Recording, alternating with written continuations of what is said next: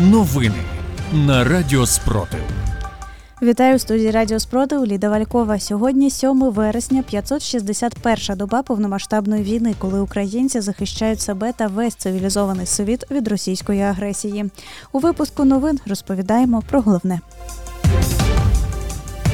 Президент Володимир Зеленський представив колективу Міністерства оборони України нового міністра оборони Рустема Умєрова і окреслив завдання, які стоять перед ним зараз. Президент закликав до максимального відходу від бюрократії та реальної діджиталізації роботи Міністерства оборони. Зеленський також закликав до ефективних реформ у міністерстві задля зміцнення довіри з боку суспільства.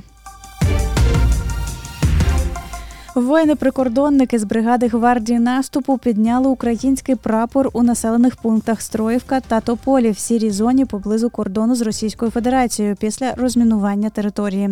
Відповідні відео поширила Державна прикордонна служба України.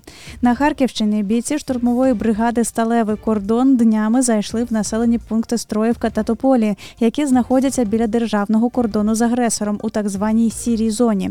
Як пояснюють прикордонники, після деокупації окупації Харківської області на цю територію ніхто не заходив через значне замінування, але зараз бійці ДПСУ проклали безпечний шлях. Російські військові сьогодні зранку обстріляли Херсонщину, внаслідок чого загинув чоловік та дістали поранення двоє людей. Також ворог вдарив посеред містю Херсона. Крім того, Херсонська ОВА повідомила, що ворог також атакував з безпілотника цивільного в Одрадокам'янці. На 58-річного чоловіка скинули вибуховий предмет, через що той дістав поранення голови та грудної клітини. У стані середньої тяжкості постраждалий знаходиться у лікарні. Йому надають необхідну медичну допомогу. На московському заводі Салют, що виготовляє воєнну продукцію, сталася пожежа. Повідомили одразу кілька незалежних російських телеграм-каналів. Повідомлялося про те, що пожежі, яка відбувалася на території усього лише 10 квадратних метрів, було присвоєно підвищений ранг. За інформацією з відкритих джерел на салюті серед іншого виготовляють корабельні радари. З 2022 року підприємство перебуває під санкціями США. Російські військові формують штурмові загони і намагатимуться окупувати місто Куп'янськ Харківської області. Про це попередив начальник обласної військової адміністрації Олег Синігубов в ефірі національного телемарафону. Цитую: ворог продовжує формувати штурмові загони. У нього наразі є мета штурму Куп'янського напрямку. Він буде намагатися окупувати це місто.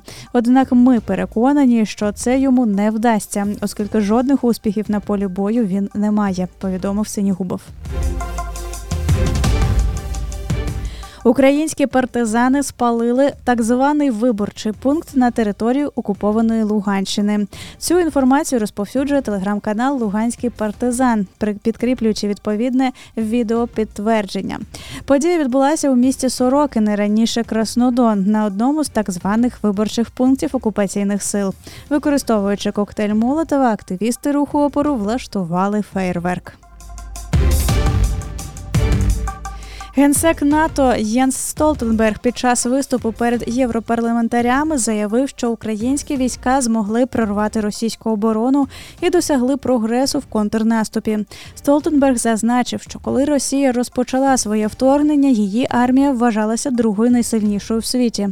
Зараз російська армія є другою найсильнішою в Україні. З початку повномасштабної війни Сили оборони України ліквідували 266 тисяч 900 російських загарбників.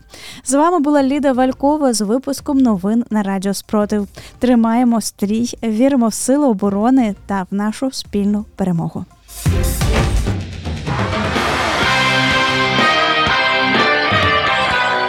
Радіо Спротив.